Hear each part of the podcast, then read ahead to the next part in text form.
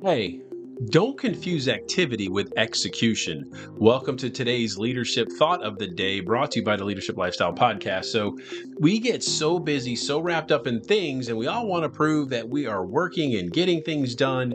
And all of that's activity related. And a lot of times we think, oh, if I'm doing all these activities, that's execution. Here's the thing though what have you spelled out as actual execution? In other words, what really drives the business forward? What creates sales or profits or, or other products or something that really drives the company forward versus, oh, there's some compliance things or there's some things that may have nothing to do with what you're actually trying to accomplish.